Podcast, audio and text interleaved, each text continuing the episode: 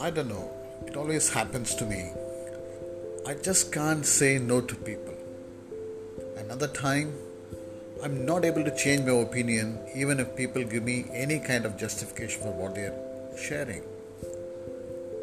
And also, whenever there is something that I don't like, I have to tell it about immediately and I just lose my cool at that point of time.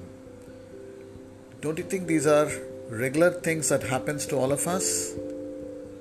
This is where me, Gardner central is going to come out with weekly episodes on a very, very important and critical subject in our lives emotional intelligence.